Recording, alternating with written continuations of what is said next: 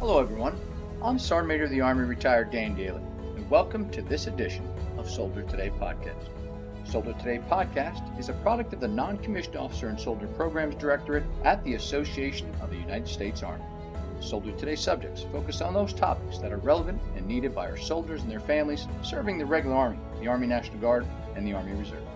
Our newest topic of discussion today is the Army Recovery Care Program, or ARCP.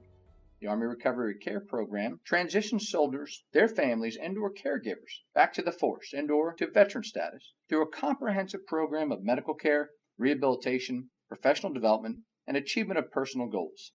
The ARCP was previously known as the Warrior Care and Transition Program. Through the use of soldier recovery units, ARCP manages the recovery of wounded, ill, and injured soldiers requiring complex care. The program also provides resources and advocacy for families and caregivers of soldiers recovering in the program. There are 14 SRUs located on military installations across the country. There have been over 80,000 soldiers that have participated in ARCP since its inception. In our studio today, I have the privilege of hosting veteran Sergeant First Class Gabby Cha and Staff Sergeant Beth King. Ladies, thanks for joining us here on the Soldier Today podcast show. I, as well as our listeners, thank you for taking the time to share your story and talk about the adaptive sports. How are you all doing today? This is Gabby Chow. So happy to be here today. Thank you guys. I'm super excited and very glad to have this opportunity. Thank you. Thank you. And Staff Sergeant Beth King, how are you? This is Staff Sergeant Beth King. I am doing well and so grateful for this opportunity to share part of my story with our listeners.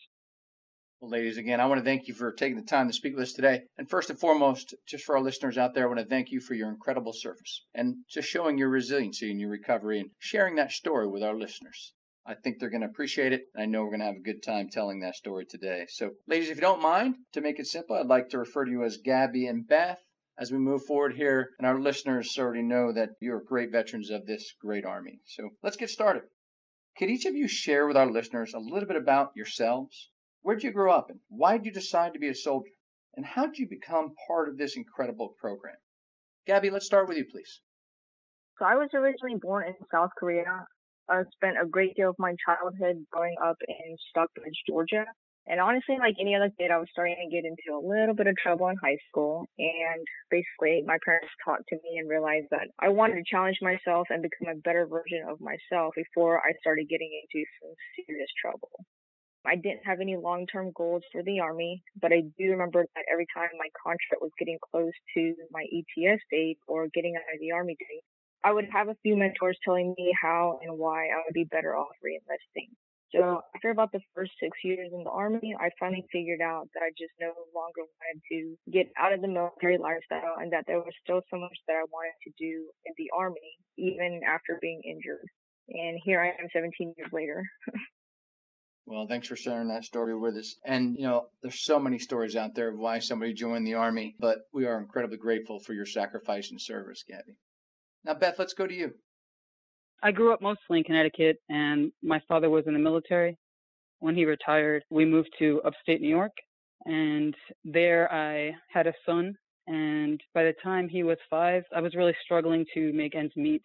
And my father supported five children in the military. So I knew that it would meet my needs. I also believed in the mission of the military due to my upbringing. So when I needed to find a better way to support my family, the military was a easy transition for me. Well, thanks, Beth, and thanks for sharing your story as well. And again, thanks for your incredible service. And I guess us for Army alumni, we're pretty lucky you didn't follow in Dad's footsteps and join the Navy. So we got you in the United States Army, and I know we were blessed to have you. For both of you, could you share with our listeners how has adaptive sports helped you in your transition and recovery? Beth, I'd like to start with you. Adaptive sports have actually played a huge part in my recovery and transition. When I first got out of the military, I wasn't lucky enough to go through the Army Recovery Care Program. So the transition out was very hard. And I went from being an active duty military member to doing only medical appointments. And that became my life. And it was very um, dark and a hard place to be. And through exposure to adaptive sports, in the beginning, it got me moving. It helped with my depression. It helped me getting out of the house and focusing on things that I could control. As I improved, it opened my eyes to the fact that I wasn't just a one dimensional athlete, When I first started, I thought I was just a cyclist. The more I got into sport, the more I realized that I am not limited by my disabilities. As long as I continue to work on the things I know I need to work on and move forward, that life held a lot more for me than I had realized in the beginning of all this. Thanks, Beth. Gabby, same question for you. How has adaptive sports helped you in your transition and recovery? Actually, I never knew anything about adaptive sports until I got into the soldier recovery unit. The Army Recovery Care Program has several mandatory requirements while being a soldier in the SRU, and adaptive sports being one of them, I found that it was extremely helpful in healing for me emotionally and mentally. Adaptive sports has helped me in my transition by breaking up the same medical appointments day to day. I was initially in the soldier recovery unit in Fort Bliss, Texas, with no family around and initially without any friends. And being injured with only medical appointments to focus on made life extremely bitter and challenging for me. So adaptive sports made day to day life easier for me. As much as we hear that networking is important in life, networking was definitely important in the Army life and meeting new people with similar foundations of the Army lifestyle. And it gave me something to look forward to every day. And I feel like with recovery and transition, it's a two step process. I had to go through both the transition process as well as the recovery process. So for recovery, I feel like adaptive sports has given me the light to not give up on life, especially during COVID and recovering.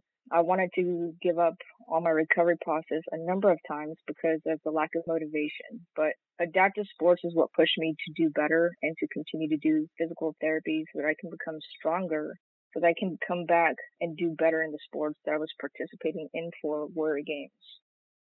Well, I appreciate that. And it's very clear for both of you that this has made a significant impact on your life. And it's just as important physically as it is mentally. And you can tell. And I know we're going to talk about that a little bit more here, but I just wanted to highlight that. Now, Beth, I took some time. I read your bio and I noticed that you train and compete in several events. Like you said, you started off thinking you were just in cycling, but today you're in cycling, rowing, field and track, powerlifting. Which of these do you feel challenges you the most? And which is your favorite? And are you part of other adaptive sports? I feel for myself that the most challenging it's a kind of a tie between track and powerlifting. I believe probably for the same reason. I have right side weakness, so in the track chair it's really hard to stay in my lane. So to keep my push together is quite an effort. And the same with powerlifting. In all the other sports, my adaptive equipment makes up for my limitation, the things that my body physically struggles with but those two sports they don't really adapt the same so it is more of a struggle to find that balance within myself which is probably why I like them so much because it is a challenge it doesn't come easy and it gives me something to continue to strive for. As far as my favorite sport for the longest time I would say it was just cycling. That was my first taste of freedom and ability to move in spite of my disabilities However, field is becoming one of my great loves as well. So I would say that my favorite is probably tied between cycling and field. I do compete throughout the year, but I am not actually involved with any other sports organizations. I join everything as an individual. Well, thanks for sharing that, Beth. And like you, after I retired, you know, I suffered the long term use of my knees and they hurt. And I used to be a huge runner for everybody that used to know me in the Army. And now I've found same passion and recovery in cycling as you have. And it's amazing when you get on there and you ride. So I could see why that drew you to want to do more as it does for me. Now, what I didn't mention too is Beth is also wheelchair basketball competitor as well. So, Gabby, let's switch over to you now. Equally as impressive, I've read your bio and that you compete in a whole lot of sports as well track, field, swimming, hand cycling, powerlifting, and wheelchair basketball. An impressive line of events, just like Beth. Same question. Which of these do you feel challenges you the most, and which is your favorite? I would say cycling is probably my biggest challenge sport just because before being injured, I was used to getting up and go on an upright cycle just for leisure and recreational use. I've never hand cycled, but due to my limited abilities, I'm now a hand cyclist. Without using my legs, I use just my hands to cycle, which is extremely challenging because I can't just get up and go and cycle. I mean, I could, but it's a little bit more challenging, more difficult. But hand cycling has challenged me mentally and physically to get outside my comfort zone. And I think that anytime that you're pushed outside your comfort zone, it becomes a challenge. So cycling has definitely been the sport that tests my own motivation for sure. My favorite sports is a toss up between wheelchair basketball and powerlifting. Wheelchair basketball is because it's a sport that I just enjoy and love to watch and play, and I love the team aspect of it. I'm able to be on the court with my brothers and sisters next to me, and whether we win or whether we lose, we're doing it as a team and knowing that we have each other's back. So I love wheelchair basketball and I would say powerlifting because at the end of the day, it tests all your training, all your diets, all your stamina, endurance, your personal best. It tests all that in that one competition. So I think that really tests me and how it kind of resets my meter and how well have I trained and how well am I doing.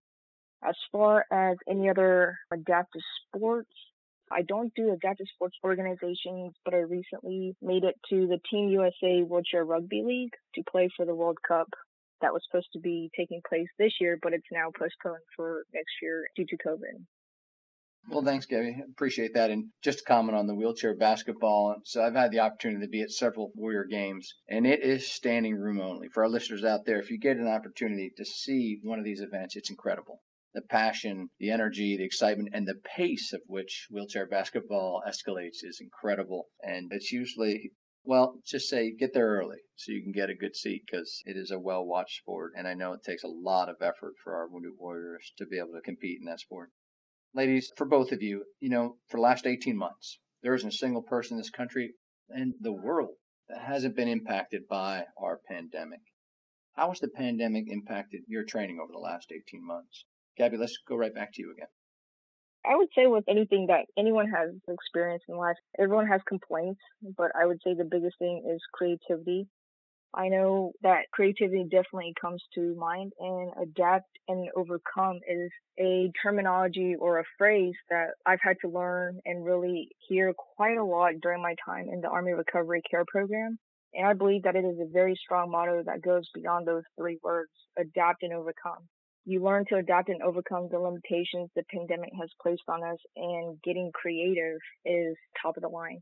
I never thought in my life that I'd be using my walker to be doing dips or swimming out of the water with two and a half pound weights in gallons or jugs or even weights to mimic my strokes for swimming in the water. I would definitely say creativity and adapt and overcome is something that I've had to use just to be able to use the gym, the basketball courts, or even swimming. Well, thanks for sharing that with us. And I've always said that there's opportunity in every situation. One just has to search for it and go after it. Beth, how about you? For myself, I have had a lot of my own training equipment. So the shutdowns and all the chaos of the pandemic didn't quite impact me the same as it impacted some others because I had the equipment already. And the things that I didn't have, I was able to go through my local VA to help get some indoor equipment like when the track here locally closed down, I was able to get rollers for my track chair so I could continue training inside. Virtual training programs and things like that really helped out a lot, keeping me moving. I think for me, the hardest part of it all was mentally, you know, all the events closing. The year before COVID, I did one event a month, and that is what I used to keep myself going when my pain was high and it would just be easier to sit down and not do anything. But at the end of the day, if I did that, I know I would never achieve the goals for which I'm striving. So having small little events along the way helps keep me motivated. Having to persevere without those monthly events has been probably the hardest part of the pandemic for me in my training. Yeah, thanks for sharing that. It gave I know our listeners an impact of the importance of why we do these things. Because again, for our wounded warriors that get out there and work on these things, it's another day of an opportunity to get closer to that recovery. So thanks to both of you for sharing that. Now, ladies, I mentioned earlier I had the honor and privilege to visit several of the Warrior Games in the past. And for our listeners out there, the esprit de corps, the motivation, the resiliency, and the passion are literally indescribable to someone who hasn't had the opportunity to view or attend a Warrior Games and see our athletes in person. For both of you, how would you describe it to our listeners, and what do you hope to accomplish through this journey? Beth, let's start with you again first thing that comes to mind is overwhelming. It is a very emotional event to go to. not only knowing the physical struggles I have, but there's always someone there that is more impaired than you. And to see them out there being able to overcome their obstacles. And, you know, a lot of these events I go to outside of the Warrior Games, it really is kind of like an individual, everyone's there for themselves. But at the Warrior Games, at the end of the day, I am happy for whoever wins. Obviously, I want to win, but the truth of the matter is, it's the being there together, knowing that you are with like minded people who are doing like minded things. You know, we're all in a struggle, and being able to celebrate the victories with other people who are also struggling along with you is really, it's really touching. Thanks, Beth. Gabby, how about you? I just want to say that I completely agree that it's very indescribable to someone who hasn't had the opportunity to view it in person. Every branch we have our rivalries everybody has friendly competition, so to speak, per branch and per country. Having other countries come out there, travel all the way to the United States to be able to compete with us, like Staff Sergeant King said, like-minded individuals, similar journeys. You know, it's something that's beyond words, beyond video footage and social media. And I think this is a great opportunity for people to light the torch for those who have never seen that torch be lit within themselves or by other people. And I think for those that are able to have the opportunity to compete, it's a life lasting memory that we can all look back and say, wow, I was able to do something not only for myself, but something bigger than me. And personally, what I hope to accomplish throughout this journey is if I can at least motivate one individual who is struggling, whether it be during the recovery process or their transition process, but to challenge yourself and motivate them that they can do it too. And it's extremely rewarding at the end. Well, ladies, both of you, I can tell you from a personal experience, you know, I'm not a wounded warrior, but after having gone to the warrior games myself, I told myself every day I got to try harder and I can do more because our warrior athletes are showing me every single day that they are resilient, they can get up, they can overcome their challenges. And it reinforced me every day that I can do the same thing, even without injuries. But that little bit of motivation I can tell you, you've touched this soldier, and I know for a fact that you've touched the hearts and minds of many others that have watched you. Ladies, it was a pleasure to have you with us today. And do you have any final thoughts you'd like to provide our listeners? And Beth, let's go right back to you again, please. Yeah, I think mostly uh, final thought I would leave our listeners with is to take advantage of the programs that are there to help you. You know, the Army Recovery Care Program has a lot of programs out there to help you in your recovery and transition. Don't be afraid to reach out for help. Also, our injuries do not define us, nor do they limit us. We just need to continue to push forward, and life will always get better from there. Thanks, Beth. Well said. Gabby, back over to you. I just want to thank everyone for joining in on this podcast and this opportunity to be able to share my story. And I just want to leave with a quote that's someone that I hold very near and dear to my heart. And it's always been one that keeps a light lit within myself. And it's inspired me you know, whatever you are going through, don't let pain turn your heart into something ugly. Show everyone that surviving can be beautiful, and it's true. When you go out there and you watch warrior games, when a quadriplegic can get in the pool and swim 50 meters, or a double amputee can run 200 meters, you know, these are all things that happens at warrior games that people witness and still believe. So go out there and own your journey and make it what you can. Well, ladies, that was incredible. Advice from both of you that all of us could use, and we'd all be a little bit better if we did. Our time has come to an end to close this edition of Soldier Today podcast. All of us here at the Association United States Army want to thank Gabby Chalk and Beth King for joining us today, for sharing their story and the power of adapted sports. To find out more about the Warrior Games, you can visit www.dodwarriorgames.com. As Army alums, I can say from all of us across the country, Thank you for all our wounded warriors, for what you have done and all that you continue to do for this great nation. Soldier Today podcast is a product of the Non Commissioned Officer and Soldier Programs Directorate at the Association of the United States Army. We hope you enjoyed today's episode as much as we have, and we welcome your feedback and recommendations for future subjects. Join us next week here in the studio for another great podcast. To all our listeners, thanks for joining us. Be sure to subscribe to the Army Matters podcast on iTunes and everywhere podcasts are found. The Army Matters podcast series is brought to you by the Association of the United States Army, the U.S. Army's professional association, member supported, Army connected. Visit us at ausa.org for more information or to become a member. Your membership helps AUSA continue to carry out its mission to educate, inform, and connect with the total Army. our industry partners, and our supporters of a strong national defense. For questions or to provide topic recommendations, email us at podcast at ausa.org. Have a great Army Day. Hooah.